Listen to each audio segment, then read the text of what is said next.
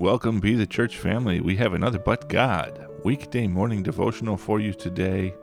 We are going to be looking at Matthew chapter 7, verses 15 through 20.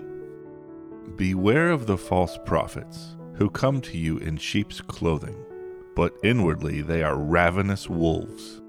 You will know them by their fruits. Grapes are not gathered from thorn bushes, nor figs from thistles, are they? So every good tree bears good fruit, but the bad tree bears bad fruit. A good tree cannot bear bad fruit, nor can a bad tree bear good fruit. Every tree that does not bear good fruit is cut down and thrown into the fire. So then, you will know them by their fruits. Just as a reminder, last time we were talking about the narrow gate and the constricted way that leads to Christ. Today, we're reminded by Jesus that those who enter through the narrow gate and onto the constricted path must be aware of false prophets. They claim to guide believers, but really they practice deception. This is ironic because the Pharisees and the Sadducees all thought that Jesus was a false prophet. Those of us that follow Jesus Christ always need to be aware of deceptive leaders. This has been so since the early church. Therefore, it is only through the power of the Holy Spirit and looking at the fruits of those who claim to be prophets that we are able to have discernment.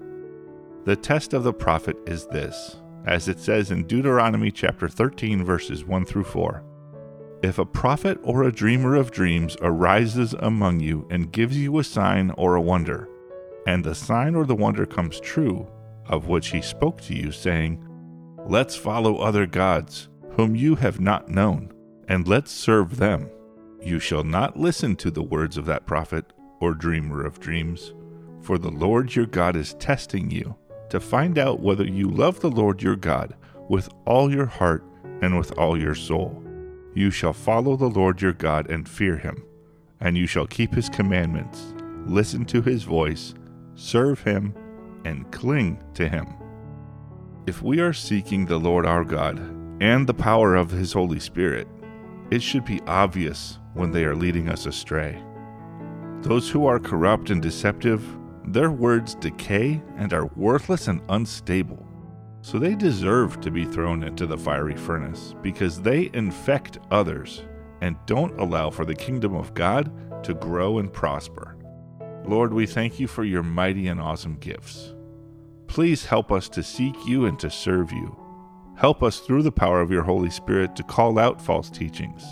Help us always to seek to serve you and not any one person on their teachings. Help us to only serve you and your teachings. Help us to know your gospel message that Christ came and died for our sins, then rose again and conquered death. And if we repent and confess our sins, we will have eternal life, and we have been given the gift of the Holy Spirit. We trust in your holy and perfect name, and we pray all of these things in Jesus' name. Amen. Shalom, shalom blessings, and press in and press on.